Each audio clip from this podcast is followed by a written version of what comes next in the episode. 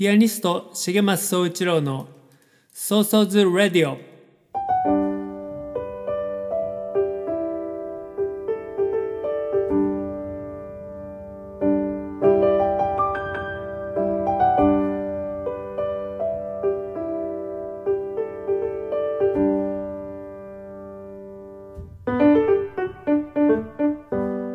この番組はピアニストの重松総一郎が音楽や芸術に対する思い日々の活動のことアーティストとして生きるということ生活や社会子育て政治のことなど気軽に話す番組です。その日の即興演奏など音楽も豊富にお届けします。皆さんこんにちは。ピアニストの重松壮一郎です。ソーズレディオ第5回目となりました、えー7月も半ばに入りましたけれども皆さんいかがお過ごしでしょうか？ちょっとねあの雨がひどくて豪雨が、えー僕の住んでいる長崎も結構ひどかったので、えー全国のねいろんな方がメールをくれたり親もね連絡してきたり大丈夫って、えー幸いにも僕の住んでるところは大丈夫でしたけれども、えー熊本とか大分とか長崎でもね一部の地域は結構ひどかったので、えー一日でもね早くみんなが安心して暮らせる日が来たらいいなと願っています、えーそれから僕の近況ですけれども、えーライブ活動、えーこうね6月からぼちぼち再開することができています。ただそれもねこう葛藤があってこのコロナの時期にライブをするというのはなんかね音楽家のエゴなんじゃないか自分のエゴなんじゃないかと思ったりそれでも来てくださった方は本当に喜んでくれてこの生の音楽に触れる機会を待ってましたやっぱり生の舞台コンサートは本当にやっぱりいいねって言ってくださったりして、えー嬉しくなったりしてね、えーそんな気持ちで一歩一歩進んでいっているという感じです。えーそれから、まあ、大きいところで、えーこの夏のね、えーオランダツアーっていうのを企画してたんですけど、まあそれはちょっとね、断念しました。えそんな感じでね、8月、9月、10月とこの先も、あれできるかな、これはできるかなって、えー一つ一つ、え判断しながら進んでいっています。それから、えっ、と、レコーディング。先日もお話ししましたけれども、えー子供たちの歌声で、ここから佐世保からという曲のレコーディングを行いました。えー今はですね、その録音した音源を編集している作業で、えーここもちょっとこうした方がいいんじゃないかな、ピアノもうちょっと大きくしてほしいなとか、えー子供のこのソロのパートの声はもうちょっと大きくてもいいんじゃないとかね、え全部調整しながらやっています。えーやってくれてるのはね、えーレコーディングをしてくれた平坂なおゆくくんですけど、僕はこうね、言うだけっていうね、えー本当に彼には感謝です。え今回のソーズレディオですけれども、え前回に引き続き、その平坂なおゆくくんとのトーク、ゲストトークの後半をお届けします。あの全体としてね、50分ぐらいあって、前回20分ぐらいお届けしたので、今回残りのね、30分なんですけど、えー本当にね、話は多岐にわたってしまいまして、これみんな楽しんで聞いてくれるのかな？ってね、ちょっと不安にもなりますね。普通の僕とさかなクンの普段の会話という感じでね、えー、つってもね、別にふざけてるわけじゃなくて、割とね、僕ら二人とも真面目で、いろんなことをね、語り合ったりしています。えー前回は、そのレコーディングについて、子供たちのね、歌を取った、そんな話をずっとしてたんですけど、今回は、えーその後行った、7月1日に行った、僕とさかなクンの自宅からのライブ配信の話、これまだあの、YouTube で見れるので、ぜひ見ていただきたいんですけど、そのライブ配信の話とか、それからね、このコロナ、この中における芸術の存在とか、あとは子育てとか教育の話、えーそんないろいろ話が多岐にわた断っておりますが、聞いていただけたら嬉しいです。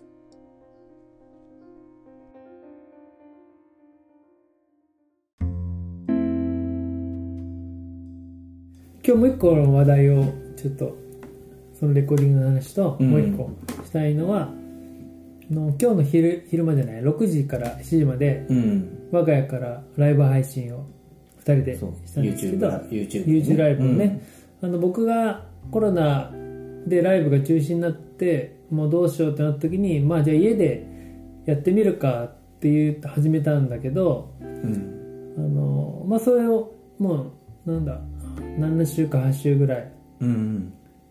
やってあの見てくださった方もいっぱいいると思うんですけどちょっとそれをさかなクンもと一緒に今回はうん。やってみた感じで。せっかくだからね。うんうん。さかなクンはこの形式のなんかその無観客っていうかオンラインコンサートって。オンラインでだからフェイスブックとかで、うんあのあのなんかかしこまってやる気にはなあんまならなくて、うんうん。でもうんだからおかしこまって何時にな何何時に配信しますうん。とかあのそれをチケット制にしたりとかう、んうん、それもうんなんかうんそうだね。なんかでもゆ夢のようだなって思います。そのライブっていうことがあのやっぱミュージシャンはライブが命だよねっていうスタイルが当たり前な中であの、うんうん。東京とかでライブハウスでライブ活動したりとかしてたけど、うんでもやっぱり本当になんかあの河原玉川とかに身を隠しに行ってうん。そこでウクレレを弾いたりとかしてる演奏が一番いいんだよなって思っててああライブハウスでやってるんじゃなくてね。あの空気感を届けたいとかうんいう思いでその時のあのなんか小鳥がチュンチュン言ってる音とか、うんうん。カエルが鳴いてる音とかをうん。なんだあの MD レコーダーとかで録音して、うん。うんそれをライブハウスで、うん。この曲のここの時に流してくださいってうん。いうことを言ってなんか独自な表現をうんしようとしてたんだけどでもそれを思い出してみるとそれ今簡単にできるじゃんって思って。本当ね。ううん。ん本当だよね。そのなんかとってもエンエンターテインメントって苦手なんだようんうんうね、ん。僕もまあ苦手そうそうもそうだよね、うんだから、うんエンターテインメントと思ってやってないから。うん、ねエンターテインメントみんなと共有みんなで喜ぶっていうなんか外へ外へっていうよりも、うん。内へ内へ行ったところでうんあのなんだろう根っこの方でみんなとつながれたらいいなっていう,、んそうだね。ん。うんうんまあ、そこが共通してるよね。うん。で今日そのうちからうちでライブ配信やってみたなんか感想とか。感想。はなんだろう。さ さっきの続きだけどその即興即興コーナーでうん。うん、その小学校の時のホームレスに石投げた思い出話とかがあのパッとできて よかったなって。あれはもう本当にえうん。これは過去にもあの話はやったことある？うん、今年ぐらいちょっとでもあんまりやれてなくて、うん。ちゃんとこう別に紙に書いたストーリーがあるわ紙にけじゃない書いたストーリーはある。あるんだ。うん。ホームレスに石投げた、うん。なんか前にちょっとなんか聞いたことある。話本当話だなとう思った。ん、ネタです、うん。うん、ホームレスが襲ってきた。うん。うん。逃げた。うん。で安全なところでうん。ホームレスを笑笑ったうんみたいな、うん。なんかね、うん。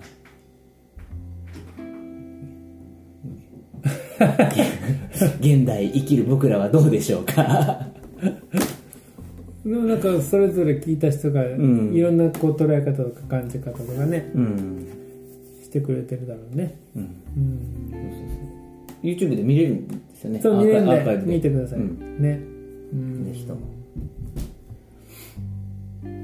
そう僕あのさっきそのちゃんとした形みたいな話するよね、うんうん。僕もなんか最初 Facebook ライブでうん。あれ結構簡単にライブポチってやって皆さんそんにちはとかってねうんうんできるから最初それもねやったりとかしててでいよいよライブがなくなった時にこれはちゃんとお金をもらえる形にしないとダメだなって、まあ、その食っていくためにもね、うんうん。うん、なんかそこをちょっと模索してみようかなと思っていろいろこうちゃんとしてみてるんだよね、うん。投げ銭とかね。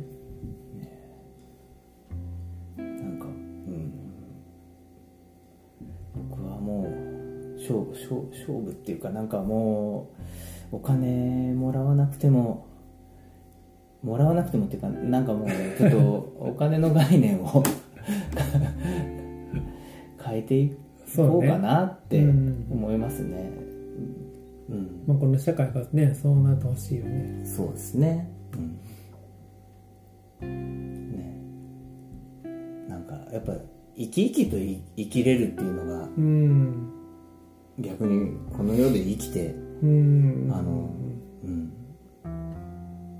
そうだってなんかすもう前からまず僕らの時だってさ就就職今もそうか。うん。あの高校生で大学進学就職うん。とかなんかあのせ選択うん。職業選択うん。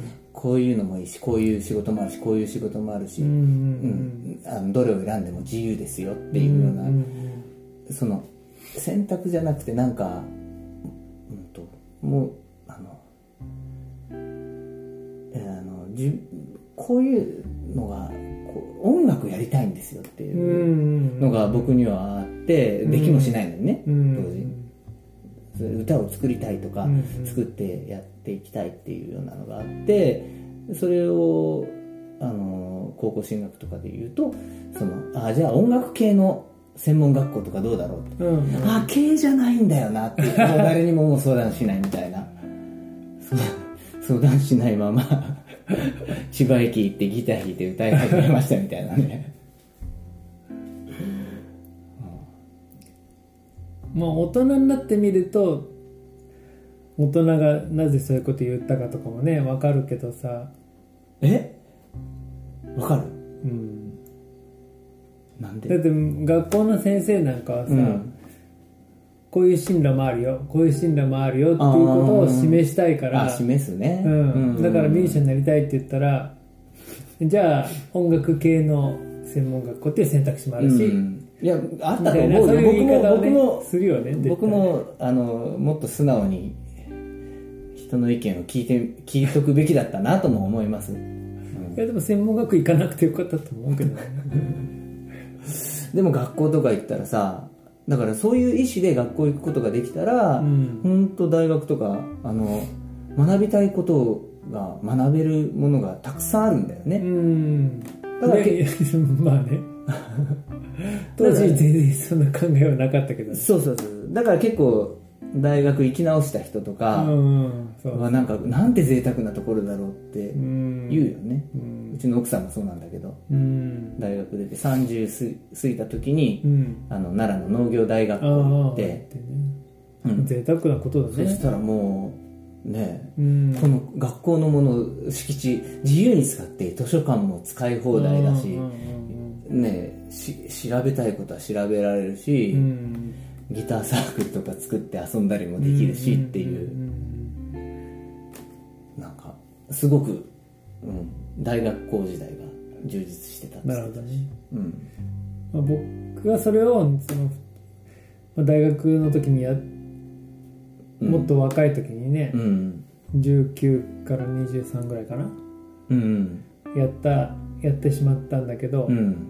若すぎて結局授業サボって遊ぶことばかり考えるみたいな、うん。うん、そういう感じでね、まあ、もったいない時間を過ごしたなとは思うけどでもなんかあの時が一番たくさん音楽も聴いてうんうんもうやたら中古 CD 屋さん行ってバイト代はどんどん CD 買ってどんどんいろんな音楽聴いてみたいな、うん今日吸吸収する時期としてはすごいうん。いや、ね。うんすごかったなと思うね。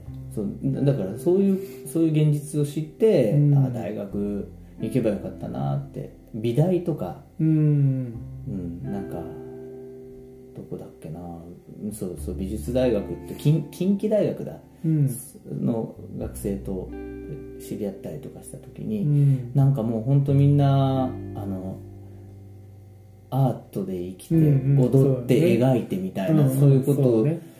大学生ってそんなことできるんだって思って、うん特にそういう専門のね、うん芸術大学系はそうだよね、芸大とかはなんかインテリな人しか行けないと思ってた、うん。うちのひかりさんは芸大。ね。だけどね大阪芸大、うん。変態ばっかりだったね。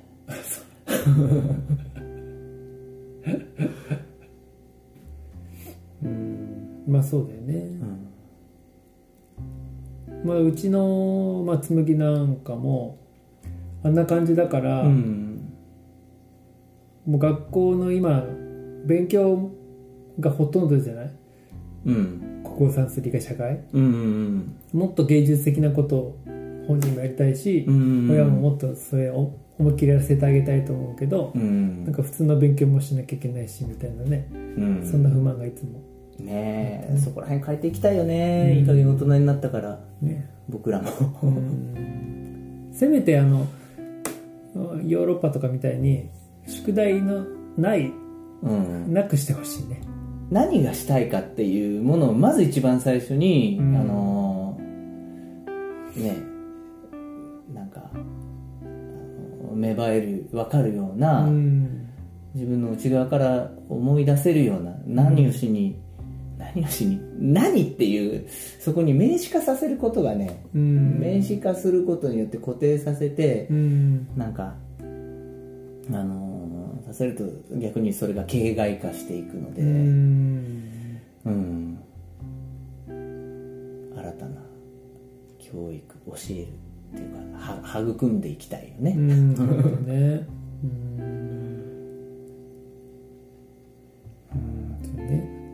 まあまあうちの子なんかこれからね中学高校とかってあって。うん。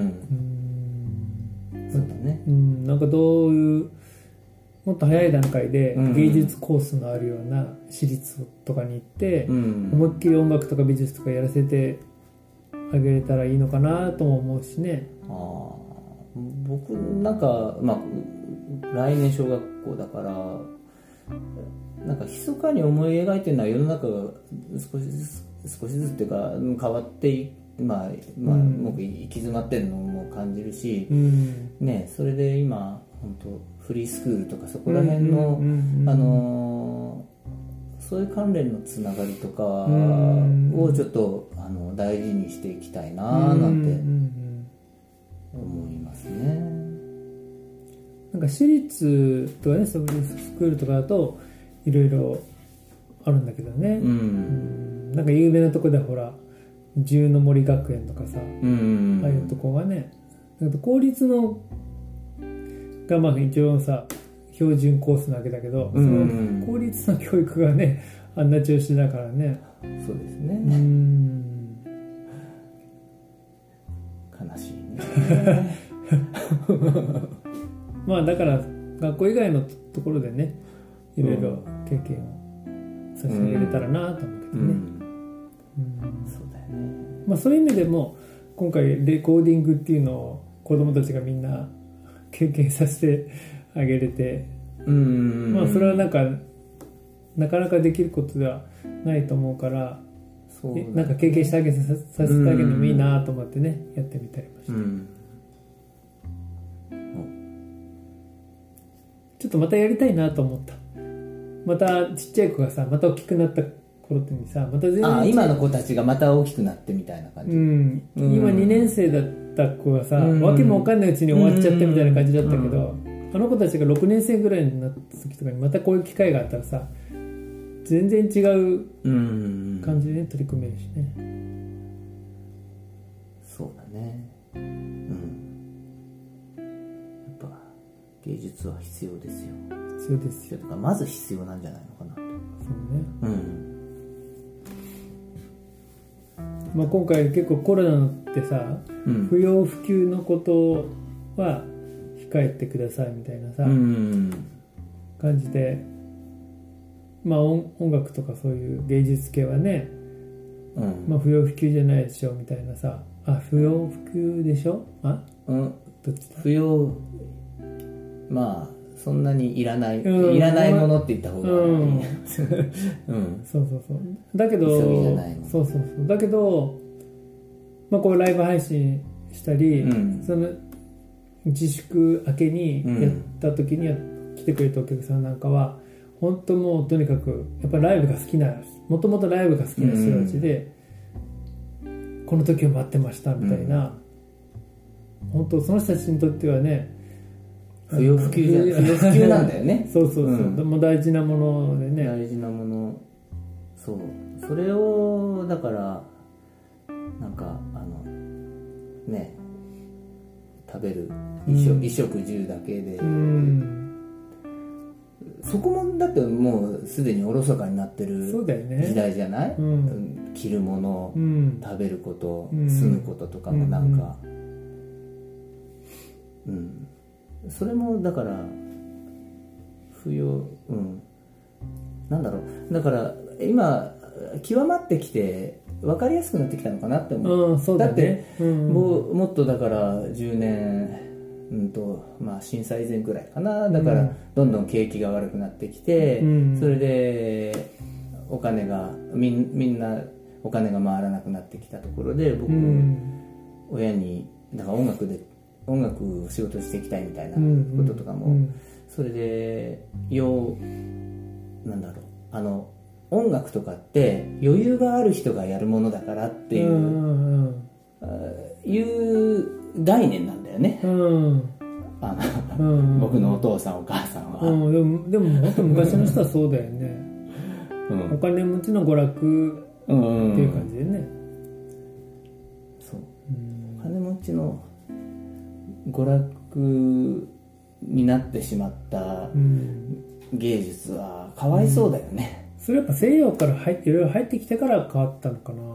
うん。でも芸術っていうもの自体は、昔からあるもので芸術家とかそういうのに関してはうん。国境っていうか、うん。関係ないと思うんだよね。日本にしろ、うんあのアジアにしろ西洋にしろ、うん描きたいものがあるから描くっていう。う、んそうだよね。うん。うんそれを税金対策とかさ。うん。そそんなさ なんかまあその経済とかお金とかとは本来こう、まあ、関係ないっていうかさ何もそそもそも純粋に芸術ってお金絡みでも何でもないわけ。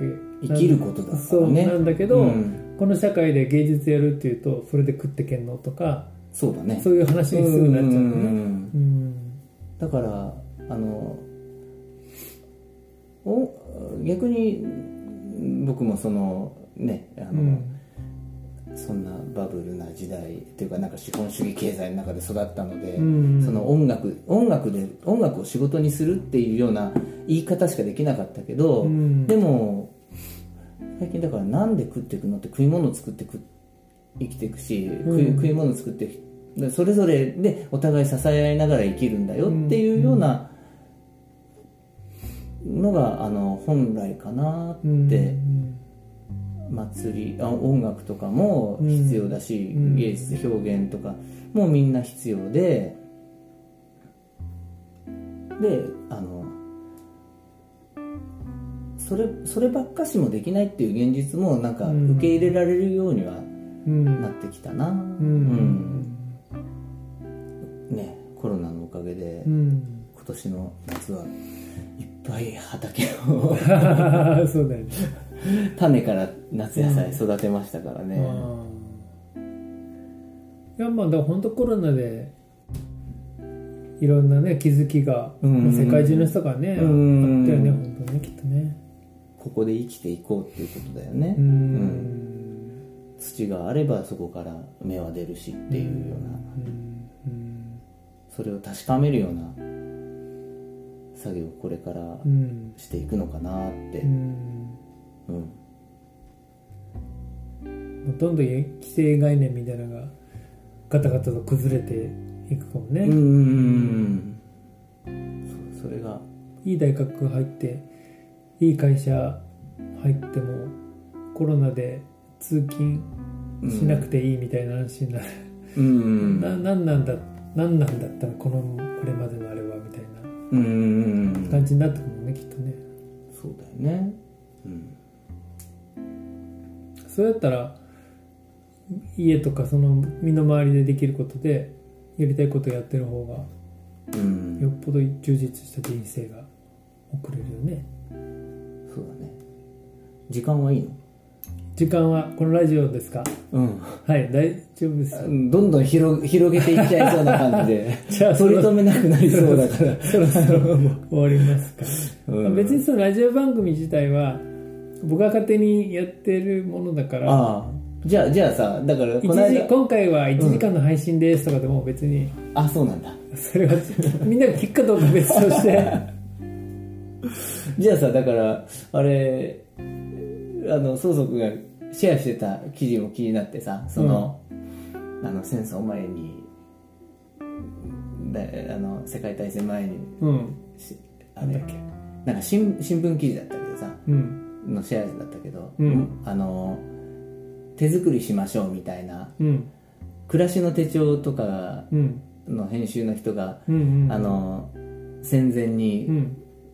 うんとこっちの方にあの圧力がかかったみたいななこうあれをあれこれ手作りしましょうみたいな。戦時中うにん。暮らしの手帳とかもうん。お国のためにとか戦争でうん。に打ち勝つためにこういうものを手作りしましょうみたいなそういそう記事ばっかりになってたっていう話そうそうそうそうそうそう。あそれそういう方向に進んでいってる自分やら周りーうん。はあのこれからどんな戦争に突き進んでいくのかなっていうのがうん。ちょっと気にその先は有料記事だったけどね まあ有料ってことは だから有料とかそういうあの新聞記事とか読むときは あのあ現実そうなんだってのとどっちに導こうとしてるのかなとか、うん。なんかうん。どどんな流れをがこれから作られていくのかなっていうのをちょっとうん。なんか気にするようになりましたね。うん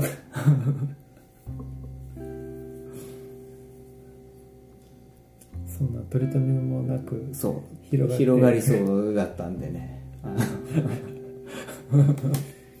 一応このねラジオはうんそのラジオをなんかテーマ性があろうがいいなと思ってうん。あの即興っていうテーマのラジオ番組にしてて あのまあ台本なしで喋るし、即興についてちょっと語ったりとかうん。してて。人生は即興だって。あまあそういう話でもいいし。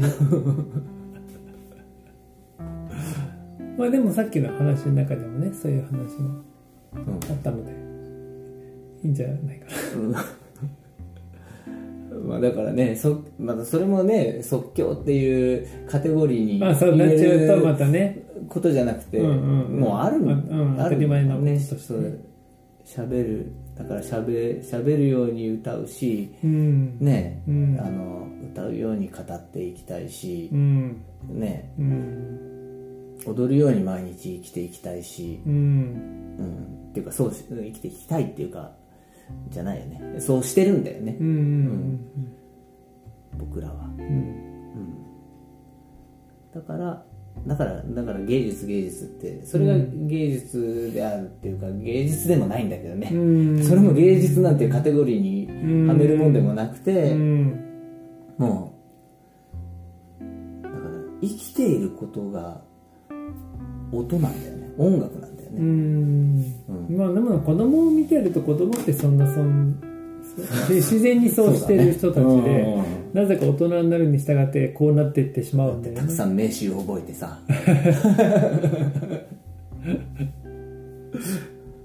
分類が上手になってるまあ、だから子供たちがなんかそう大人の作った型にはまっていきそうになったりとかうん。した時になんかそれをなんかちょっと取り除いてあげたいなと思ったりもするけどね、うんまあ型にはめていきたい年頃ってのもあるんだあるよね。それがね、うん。うん。制服着るのが気持ちよかった。俺知ってる俺知ってるっていうさなんか。12年生ぐらいかなそうだよね。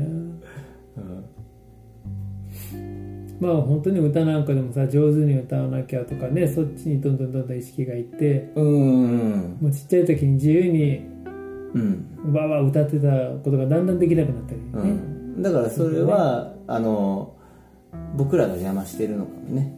ね。ああちょっとこの子音外してるなーなんて。お前何様だって言うからね。本当に。まあだって別にね音痴っていうにうん相対的に見たらあの人は音痴みたいなね。うんうんなっちゃうのかもしれないけど本人が歌ってて気持ちいいんだったらそれでいいわけだからね。うん。だから相対的にでもっと大きな相対的にうん。そだからもっと大きな相対を作ったら、うんうんあのもう一つの中の一つなんだよね、うんうんそうだうねん。完全に。うん。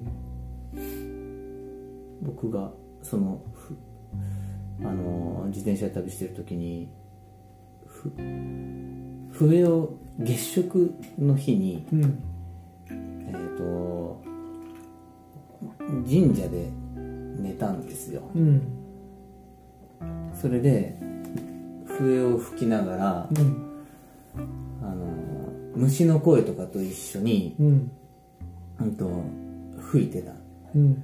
それでまあなんかだからそのまた名詞化された知識がうん。広島の街で入ってうん。スピリチュアルな感じでうん。ことだけど、うん。地球の実点が 440Hz で、うん。今はそこら辺がどうのこうのなってよ今440じゃないんだよねみたいな話を聞いてて、うん。あでもまあ地球の時点の音っていうのはラなのかみたいなうん。風に捉えてうん。それでラを基準にしたところでうん。吹いて、この虫たちはあでも地球の時点がラの音っていうのはあのいろいろとその後調べたらうん。そもそも地球が回ってあの空気があるから音が存在するわけで、うん。あのえー地球宇宙に宇宙の中での地球はの音は存在しないから みたいなのにそうだよねって。だまあまあそこの思い込みがありつつ、ん。ラの音を吹いて虫の声たちがいろんな音程を出してるわけですよ、うん。でもそこその音はラを基準にしたところの、うん。ラをベースにしたところのどんな倍音で吹いてるのかなってうん。ミのあたりなのかなってラドミかなラドミの波形なのかなとか そんなことを考えながら吹いてクラクラになって記憶を失った記憶があります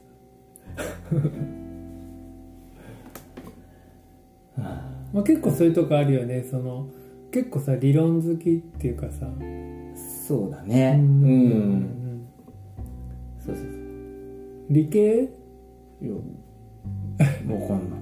理系文系かな。理系文系か。理系に憧れているのかななんか、うん。結構音楽理論って理系だもんねそうそうそうそう。文系な人だと思ってたけど、うん。っていうかあの理系は苦手で憧れ意識がなんだろう、うん。理系はあの冷たい感じがする。うん。文系はなんかかあた温かみ、うん。あの情緒で。うん。とかそういうまたそうだけど理系はなんだっけ。まああの僕見てないし読んでないんだけど博士のなんかす愛した数式だっけ？なんかうん。見てないんですけど、うん俺見てない。なすいません。でもそんな類でだからなんかもうこことここがあのこうやって一致したことによってこういうことがこれとこれは実は同じだったんだよとかそういう感動とかそういうのって、あのーすごく美しいなうんって思ったの。うん。音楽も実はそうだもんね。うん1たす1が21たす1が1であるとか、うん。なんかそこら辺が理理論っていうか理解の上で、うん。ああ本当だみたいな、うん。そうなった時になんかあの世界の解釈が変わるっていううか、ん。うん。なるほどね。で僕が憧れるのは例えばジャズ理論とかってさうん。すごく数学的でさ、うんうんうん。複雑なんだけど、うん。でも最初に始めた奴隷として連れてこられた黒人たちは、うん。そんな知識もなく、うん。自然な自然なままに出てきたものをやったらそうなっただけじゃない、うん。それは後から西洋人白白人人がどんどん理論付けてって、ね。うん。むしろ僕はその黒人の方に憧れるというかねその天然でやってしまった人たちにそうだね。そうなりたいなと思うけどね、うん、天才がいいね。天才っていうかもう天然っていうかね。天の才で、ね木の葉がね木の葉がただ上から下に落ちるような、うん、そう天才になりたい。うん、なりたいね。これぐらいにしておきますか。この辺にしてきますか。ということで平坂のよくさんでした、はい。ありがとうございました。ありがとうございました。自分で後で聞いてみます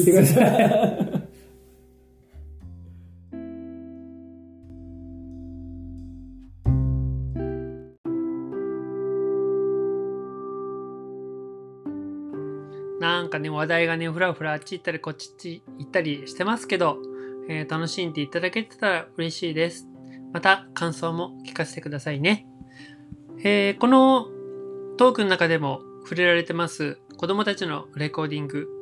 ちらは今、クラウドファンディングを絶賛、えー絶賛開始中、進行中です。えー現時点で進捗率は40%。目標の60万 ,60 万円を100%とすると、今40%の進み具合なんですけど、えーこうね、僕の知り合いとか、それからレコーディングした子供たちの、えー知り合い、保護者の方の知り合い、そういう方にね、いっぱいこう、ご支援いただいています。でもね、こっから先は、僕らの知り合いじゃない一般の人にね、もっと、えー広げていかなきゃいけなくて、今日もあの長崎新聞、地元の新聞に僕のクラウドファンディングの呼びかけの、えーインタビュー記事を載せていただきました。それから、この間テレビも収録してね、それも流れたりすると思います。まだあのご支援されてない方、ぜひぜひよろしくお願いします。それから、ご支援してくださった方も、こうね、情報をシェアしていただいて、横に広げていただけたら、本当にありがたいです。それから、えー今週末のイベントのお知らせです。えー7月18日土曜日から7月26日日曜日まで8日間にわたって、えー、シーハラユキコさんというテキスタイルアーティストと2人でクジラ森の宝物というイベントを開催します。会場は長崎県東園木郡波佐見町のギャラリーモンネポルトです。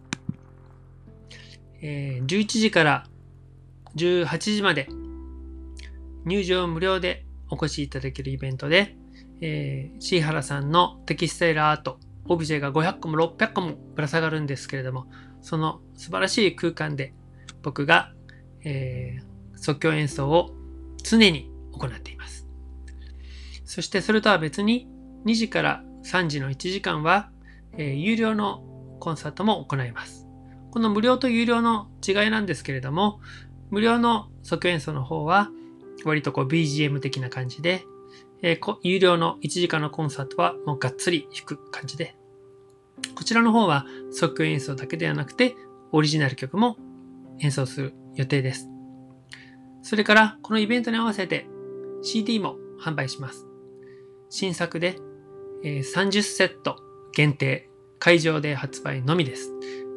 シーハラさんの美しいテキスタイルアートのパッケージに包まれていますので、こちらもぜひぜひお買い求めください。それから、お越しになれない方向けにライブ配信も行います。この2時から3時のコンサート、6日間ありますけど、すべてライブ配信します。えー、重松総一郎 YouTube チャンネルにもうすでにページが上がってますので、ぜひぜひ、えーチェックしてください。で、いつものように、あのー投げ銭も設定してますので、え1回でも2回でも、全6回見てくれて、全6回投げ銭してくれたら、それはめっちゃ嬉しいですけど、えー本当にね、1回でもいいので、ご覧いただけて、投げ銭していただけたらとても嬉しいです。これがまたね、えー、シ原さんの布の材料費とか、モンネポルトの会場費、それから僕らのね、収益なんかにもさせていただきますので、ぜひぜひお願いいたします。